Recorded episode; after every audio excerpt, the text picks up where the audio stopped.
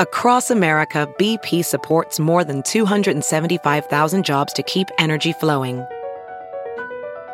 Jobs like updating turbines at one of our Indiana wind farms and producing more oil and gas with fewer operational emissions in the Gulf of Mexico. It's and, not or.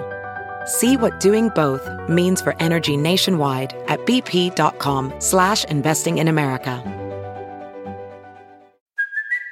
It's Kaley Cuoco for Priceline. Ready to go to your happy place for a happy price? Well, why didn't you say so? Just download the Priceline app right now and save up to 60% on hotels. So whether it's Cousin Kevin's Kazoo concert in Kansas City, go Kevin, or Becky's Bachelorette Bash in Bermuda, you never have to miss a trip ever again. So download the Priceline app today. Your savings are waiting. Go to your happy place for a happy price. Go to your happy price, Priceline.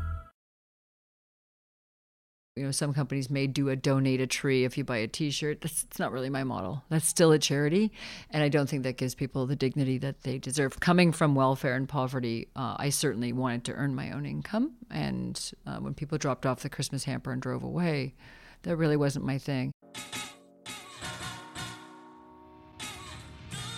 Hey guys, welcome to Breaking Beauty. the podcast all about the best selling beauty products and the damn good stories behind them. We're your hosts, Carlene Higgins. And Jill Dunn. Support for Breaking Beauty comes from Brita Canada.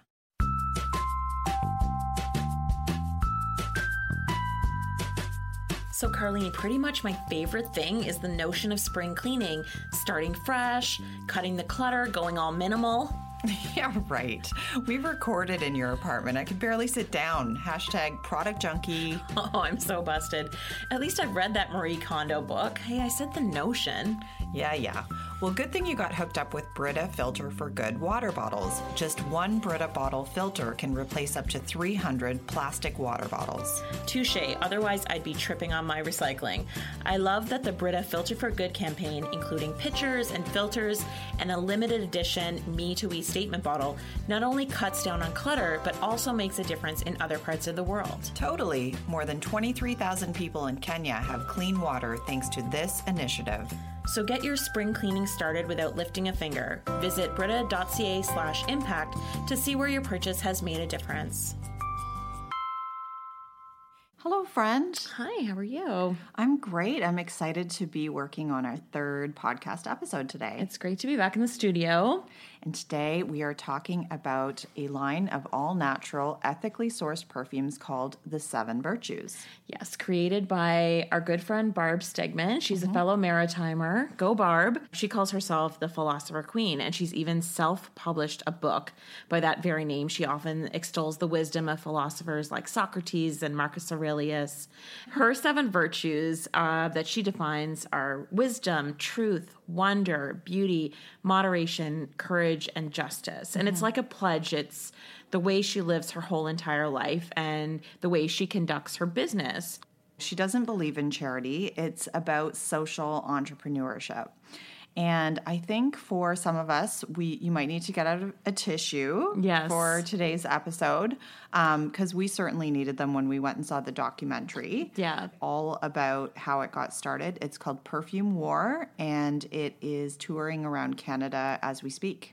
Um, the backstory is that Barb's best friend, um, Captain Trevor Greene, he was on a tour of duty in Afghanistan. So we know that this was a war torn region, mm-hmm. probably the most dangerous region in the world at the time. Mm-hmm. He was in the midst of a peaceful meeting with community la- leaders trying to build infrastructure, trying to mm-hmm. make the Clean water. yeah, trying to really just get these people back on their feet and out from under the oppression of the Taliban.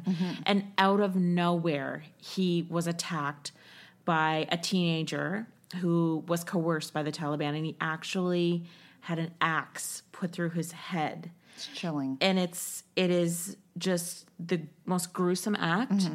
Um, it is an act of war, and yet, he, against all odds, Captain Trevor Greene survived Nothing short of a miracle. really and truly. He's a Canadian hero. Um, And somehow this incident translated into a line of perfume Yeah. and a powerful one. Yeah. You know, one that actually makes a difference in people's lives. And what happened was nearly two years after the incident, uh, Barb Stegemann was reading about a farmer named Abdullah Arsala. And he had been growing a lot uh, organic neroli oil in eastern Afghanistan.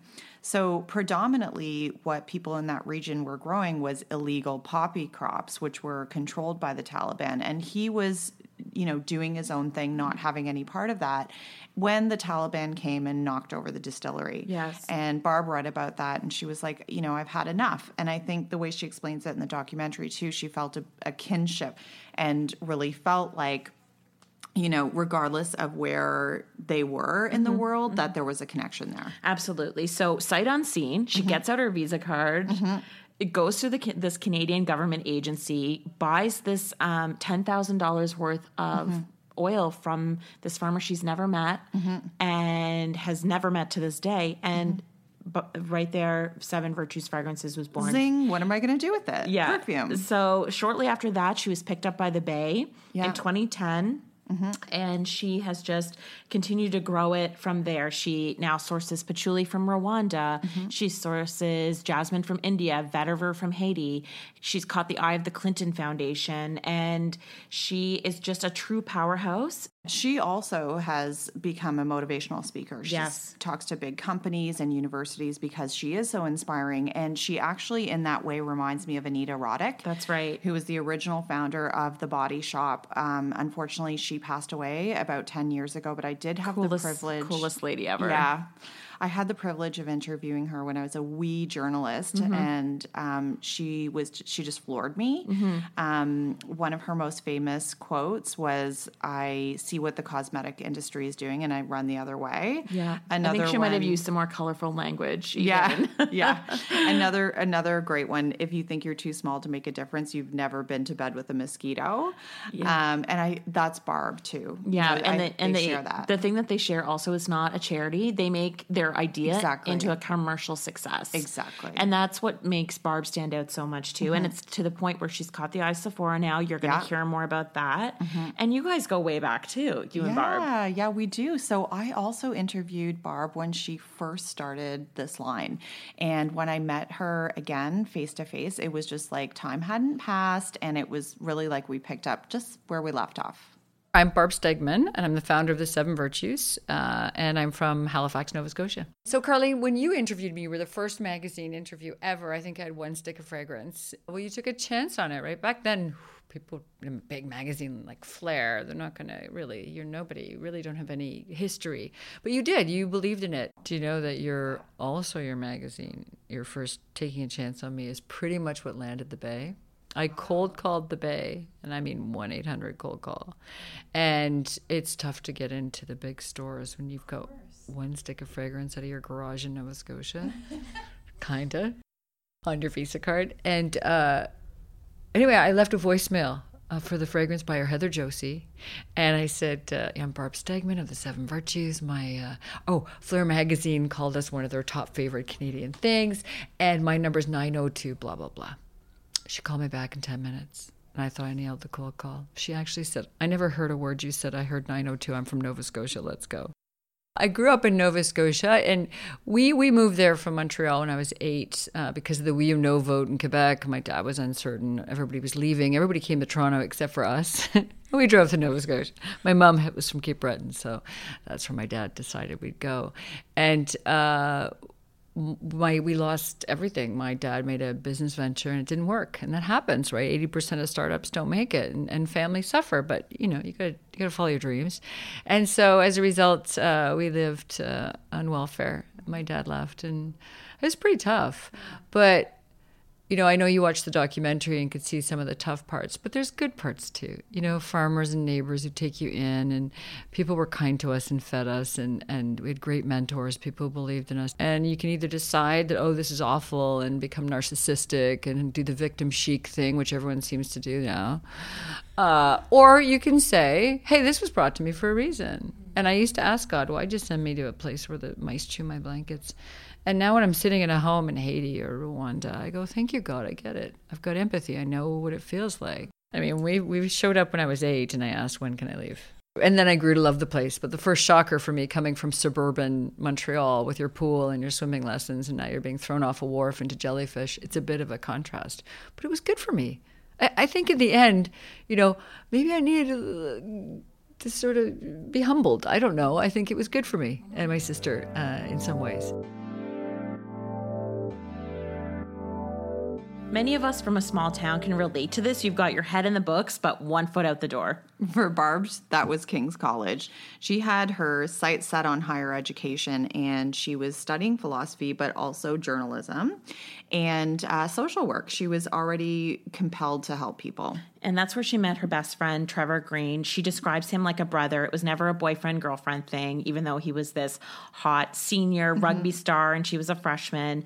But he really gave her her wings. She was bullied in high school and he respected her mm-hmm. and just really helped her, her ideas. Yeah, really helped mm-hmm. her blossom into um, the social activist she is. After graduation, they both ended up moving to British Columbia and starting their own lives. Um, Barb got married. She did split from her husband, had two kids, and when the youngest was only five months old, she started her own PR agency. That's impressive. As a mother of two myself, I can say that would be really tough to do. Yeah. And in the meantime, Trevor was a member of the Canadian Forces, but he's also a successful journalist. He wrote a book called Bad Date about Vancouver's missing women um, in the sex trade. And then in 2006, he was uh, deployed to Afghanistan. And of course, it was then that the unthinkable happened. So we asked Barb when she got the news, what was going through her mind? You know, I knew, known, met Trevor. He was one of the first people I met at King's. And uh, so we go way back. And I remember a friend called and said to my ex husband, you know, go go tell Barb to. We had no TV then. We still don't have cable, but back then it was a bigger deal not to have TV. And I went down to the computer and looked at the CBC News, and it showed him on a stretcher, and it said uh, uh, Trevor Greene um, axed in the head, and I just thought this is a different Trevor Greene. And then I sat there for what was probably hours, like I don't know, time stands still. And a girlfriend of ours from university who studied journalism with Trevor uh, called and said, Babsy, are you okay? And then I was like, oh my God, it is him. And she said, yeah. So we immediately knew that um, he might not make it through the night. So we're ready to go take care of his fiance, then fiance Debbie, and maybe fend off the media. Being journalists, we could do that. And uh, he made it through the night. And then we went on this long, wonderful healing journey that we're still on.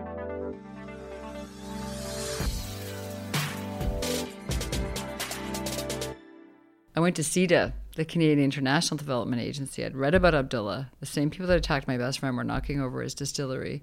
Uh, I flew to Ottawa and said, help me find him. And they knew the NGO that had done the study that proved if you paid $10,000 for a liter of rose oil, you could get the farmers off the illegal poppy. They connected me with Abdullah. I bought what little oil he had and we started. And so that's kind of my message to people is, you know, if we're really going to end war and empower farmers, you don't have to go to war torn nations you don't have to live dangerously. The danger is really just on your Visa card, and hopefully you make your business work. Abdullah and I have never met, yet I feel like we have, only because we've had so many exchanges. I mean, I remember the day, a year into our journey, I thought, oh God, it's, you know, I know it's sort of a gray area. You don't know who's who in Afghanistan because there's so many tribal differences, and I'm trying to respect the politics and I thought, well, it's time I tell Abdullah why I'm obsessed with him. My best friend was axed in the head by the Taliban. I had no idea how he would feel about that. And then he wrote me back and he said, please Google Abdul Haq, who was his mentor. And he was the man that could have saved Afghanistan. It's in books. Christina Lamb, who co wrote I Am Malala, who was interviewed in our documentary, dedicated her book, The Sewing Circles of Herat, to Abdul Haq. He's such a great man. And uh, the Taliban killed him. And so I told Abdullah, no, Abdul Haq lives on. We are all going to carry his mission. And it was just a very bonding experience for us to realize that both Abdullah and I are obsessed with this alternative method. Uh, very art of war, take what your enemy loves most. So don't have to fight the Taliban. Take the loyalty of the people give them good jobs, honor their faith. It goes against Islamic law to grow the illegal poppy. You know, they don't. There's over a million people suffering from heroin addiction in Afghanistan. So, you know, creating solutions creates loyalty of the people rather than oppression. And so, um, you know, that's how we bonded. And and I think in this global wired world, you can do business with someone anywhere uh, but it's cute because now he's on my Facebook or has been for years, and all of my friends have become Abdullah's friends, and there's this whole network, and we've oh so many articles he's gotten from around the world because of our Facebook friends. So we're really um, retail activists. We are you know flexing our buying power to make change, but we're also telling positive stories. I think it's really important because I think destruction is really boring. I think it's unimaginative. I think it takes no imagination, and I don't want to pay attention to it.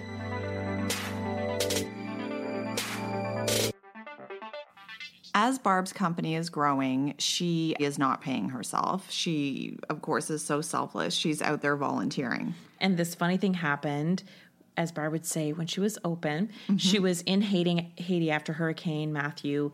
She met someone who knew of this little program called Sephora Stands, which launched last year.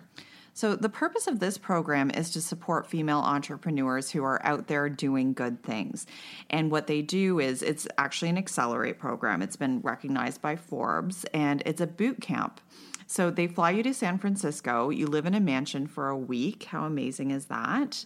And they give you a mentor who sizes up your business, your own self. They get makeovers from top makeup artists, mm-hmm. and um, the mentorship continues, you know, by phone for six months. So it's pretty. It's pretty all star. Yeah, and you have to be hand selected by Sephora. You mm-hmm. have to meet their criteria. Mm-hmm. There's only 10 women picked each and every year, three of which are Canadian. Yeah. And not always Canadian, but this year there are three Canadians. That's amazing. And I think what the more powerful messages here is that they're creating this network of, of yeah. women in beauty business because there's only I think a very small percentage, less than 5% of beauty CEOs are women. Yeah. So I think Sephora recognizes the power of sort of supporting them. Mm-hmm. And they they do everything. They fine-tune the packaging, they fine-tune mm-hmm. the formulas for her fragrances. Mm-hmm. Um, personal presentations, Instagrams, all of that stuff. And in six months' time, they'll check in with them. And right before we, the day or the day that we interviewed Barb, she was basically the next day getting on a flight to go yeah, to this boot was, camp. She was so excited, and I kept saying like, "Where's the camera?" Because I certainly wish this was a reality show. Yeah, you know, a bunch of women in a mansion who are not wearing slutty tops and like throwing slags at each other. I mean, yeah. I just think it would be so refreshing to have a positive spin, but still be you know in a mansion and yeah. and doing fun stuff in California. So we asked Barb why she was excited to be a part of it.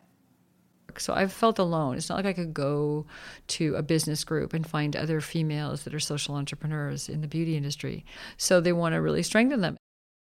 To have other women who are living the same life as me, oh my God, I, I just am so excited. And to be able to count on them and, and support them. And um, it feels really good know, to know that I'm not going to be alone anymore. The, the other part of that is, you know, I've I've been with my designer sort of going to Shutterstock saying, I like that pattern, you know, and it's been a lot of work. Even just to do one like box has been a lot of work. It's not perfect, but you know, I'd like to take it to excellence. This could be the launch pad to taking the seven virtues global. You can tell when you speak to Barb that her first love is the mission behind the purchase, not necessarily the perfumes themselves, which is unlike a lot of fragrance founders out there. And Barb actually says, really funnily, that if um, Abdullah was a saffron producer, she'd be the spice lady right now. She also says she gets advice on what notes to put in the fragrance from her 17 year old daughter. I, I love that. and the thing is, with all natural perfumes, it's a tough grind. Mm-hmm. It's so challenging to formulate them because they have no synthetic ingredients that really are the the total base behind mm-hmm. all star fragrances like Chanel Number no. Five and and Shalimar. Mm-hmm. Um, and you're you were talking about that really good article from T Magazine. Yeah, it was a profile on Mandy Aftel, and she is one of the greats in this small field of organic fragrances. She teaches courses on the topic, and she explains that the notes themselves are much more complex than synthetics. They can actually even be um, aged like a fine wine. That's so cool. But when you remove synthetics from the equation, you are reducing your fragrance library by four fifths. That's huge. Yeah, it really is. But it can be done well. And just last week, mm-hmm. Gwyneth Paltrow partnered with Douglas Little for her second all natural fragrance that you can find on Goop. Mm-hmm. Um, and I haven't smelled it yet, but we know she would not put her name behind yeah. anything that isn't pretty much perfect. Yeah, you, you know it's got to be good. Um, and so we're actually both wearing the Seven Virtues right now. It's Jasmine of India, and um, it's the latest launch in the range. It has no phthalates, no parabens. It's vegan. What do you think of the smell? I really, I really like it. I think if you mm-hmm. love jasmine, you will like it in the morning when you put it on, it can be a little bit intense. Mm-hmm. But as the day wore on, I liked it more and more. It got softer and mm-hmm. really kind of melted in with your skin, mm-hmm. which is a trait I really love about essential oil based fragrances. Mm-hmm. Yeah, I noticed the softening. I have to say, this one's not for me. I, I just found it too strong. But um, I really enjoy the Afghanistan Orange Blossom. That's the first one from the range, and yeah, it's just like a softer. Back it's more to your me. love of neroli oil. I know. but what can I? What I can say is Barb is that, or what I can say about Barb is that she considers them all now to be in their beta format, and she's really open to improving the fragrances. Mm-hmm. And I think she's working with a new perfumer. Mm-hmm. Obviously, Sephora is going to weigh in and have their say. So it's going to be really interesting to smell them in about a year's time when she has all of these new insights. Yeah. Well, just for fun, we decided to quiz Barb and ask her what was her relationship with fragrance before she launched the Seven Virtues. None. All I wanted was that when you smelled the Afghanistan orange blossom, which is where I began, I wanted you to be carried to the joy of Afghanistan, where the kings grew the orange groves long before the Taliban forced people to grow the illegal poppy. I wanted the scent to take you to happiness before they banned women from reading. And I mean, women had jobs, they wore suits, it was like go go boots, and all. Afghanistan was cool. And then all this oppression unbelievable oppression by this extremist group of students that didn't think girls over the age of 10 should read. And I wanted you to smell the joy and happiness and I think we did we did get that right. So, yeah, I think I just wanted to communicate. I didn't know at the time that scent is the most powerful sense and it's connected to all of your emotions and that we can carry you to a country and bypass all the negative through experiencing the fragrance. So, I was looking at more as um almost like therapy. It's scent therapy, really. My makeup bag is a Sobeys bag. like, honestly, it is. I don't, it's terrible. You can tell I'm really not from the beauty industry. Like, I'm just not. Switching gears, let's talk Dragon's Den. Yes, please. Um, Barb was the first female from the East Coast to make it. That Woo-hoo. was major. And you know, it's hard not to like this brand, to believe in it. Um, you'd be kind of a jerk if you didn't, frankly, um, because it is such a good cause. But just ahead, you'll hear Barb's first encounter with rejection. Going on Dragon's Den was not a choice. I had to go. I had no money. I was on my Visa card. The banks wouldn't give me a loan. Uh, and you know, even though I had a credit perfect credit rating, it's hard uh, if you don't fit the cookie cutter mold, they want to buy oils from Afghanistan. They kind of looked at me, and you're not even a perfumer, you know, and and kind of you can be judged, and that's tough when you know all you need is to find a perfumer and a chemist and packaging. It's not really that hard. Um, so, uh, yeah, I had to go in Dragon's Den. I was terrified. I was absolutely terrified. It was one of the scariest things I ever did. I had people tell me, "Don't go on," you know, a mix of people worried I thought, well, I got nothing to lose. And the other thing that's interesting with Dragon's Den is, you know, I knew the chance to tell millions of Canadians that we have to do trade with nations rebuilding. I got over my fear. And then it was no longer me. It wasn't my win or my loss. It was a message I had to get across, and I would take whatever happened. Uh, anytime I check back into my life, anytime I didn't have a sense of purpose or a mission is when I kind of went adrift. And anybody can knock you off your path if you don't have a strong sense of where you're going. So it's important to figure out what that is. And then, you know, even when Kevin O'Leary tried to take it down, he couldn't. Uh, so, you know, the, the dragons cried and three of them wanted to invest. So, I think if I didn't have a strong sense of purpose, it would have been easier for him to try to bully me no one can bully you unless you let them. Back to your power and dignity, mm-hmm. I wasn't handing it over to Kevin O'Leary. Are you a Dragon's Den fan? I, I can't talk. I'm over here furiously taking notes for when I get in front of Kevin O'Leary and just get them to sign on. No, no questions asked. well, what's your idea? Well, I really don't have a specific idea, mm-hmm. but if I, I basically want to come up with like the version of the Scrub Daddy mm-hmm. for the beauty world. It's a pipe dream, I know, and it, they they really don't correlate whatsoever. It's just that the Scrub Daddy, I'm obsessed with it. It got huge success on Shark Tank, and I'm I'm always trying to think about what's the Scrub Daddy of the beauty world. Well, I don't know if that'll beat out my vaginal sheet mask idea.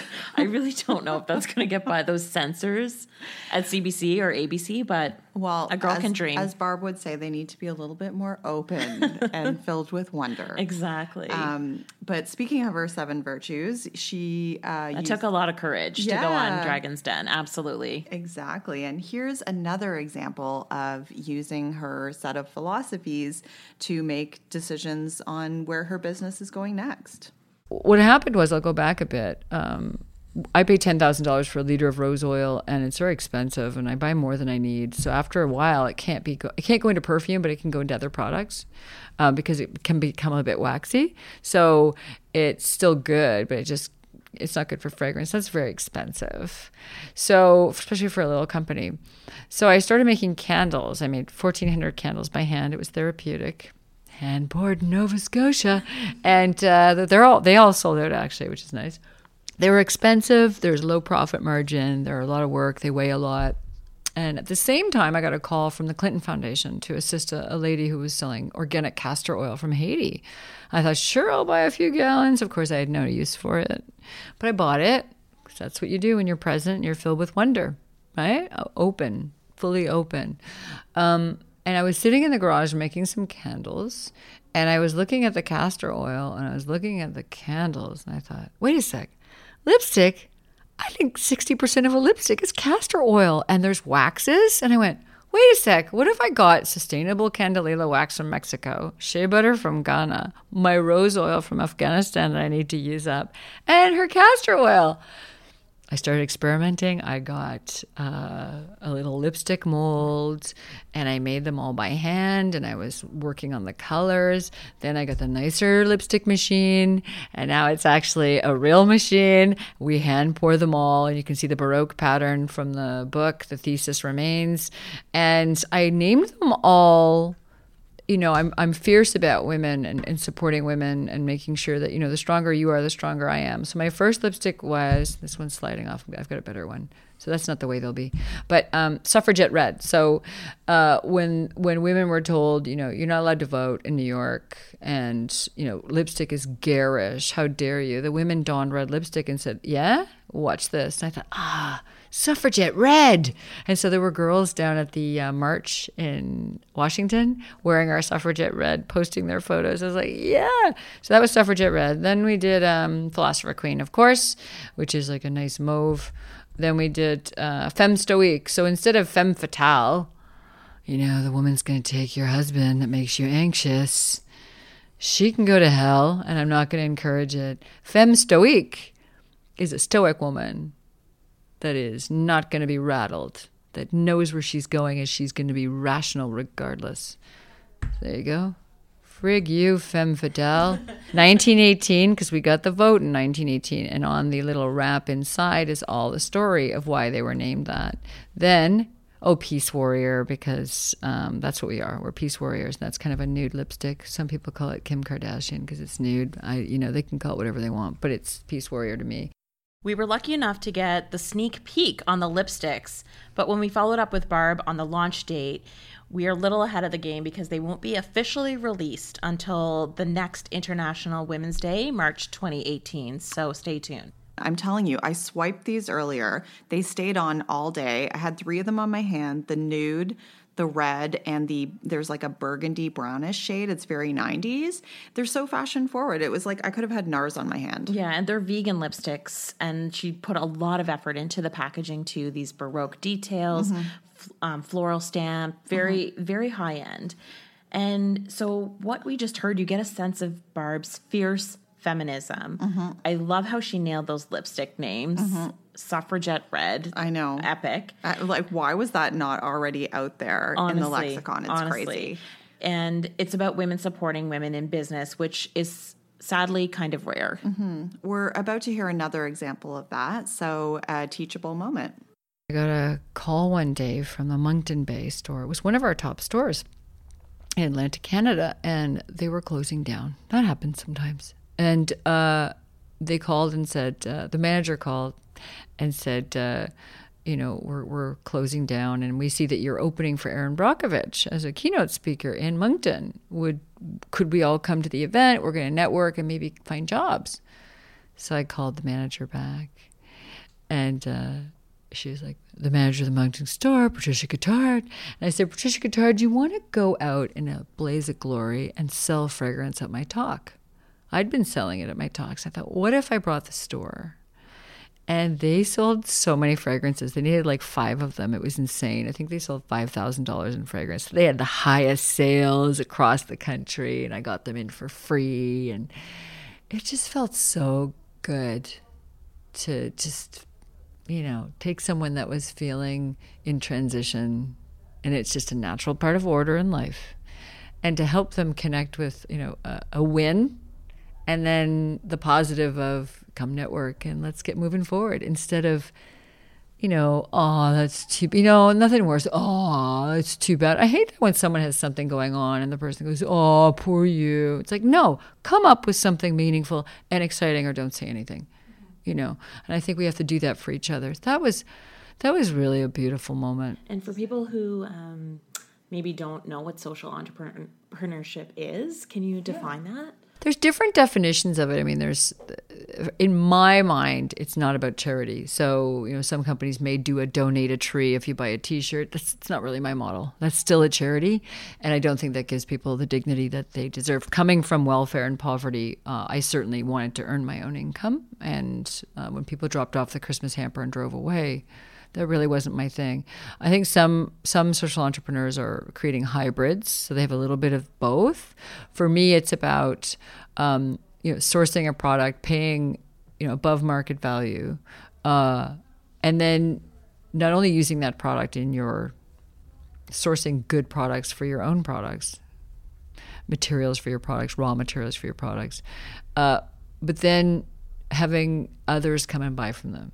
Like really create a movement and a cavalry of others to come and positive stories. And you know, historically in the commercial world, people privately, you know, they don't tell anyone where their source is. You know, they want to protect their suppliers and keep it just for themselves. And so I'm like, I put it on the box. I'm like, you know, Abdullah's my friend. Please buy from him.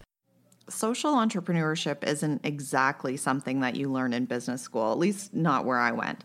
So we asked Barb what advice she would give to somebody first starting out in this field and whether she believes that social entrepreneurship could be a growing trend. college kids they get it.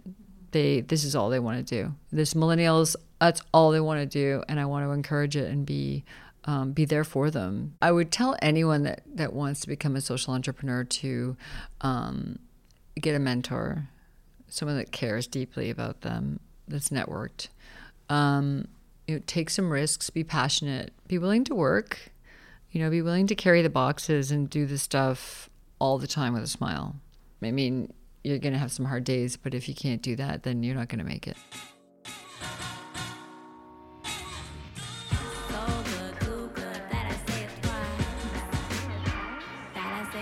Thanks for tuning in to Breaking Beauty. Be sure to subscribe to us on iTunes, Stitcher, SoundCloud, wherever you get your podcast fix. And if you're up for it, show your love by writing a review in iTunes. And get behind the scenes scoop as well as our social media handles at breakingbeauty.ca. like a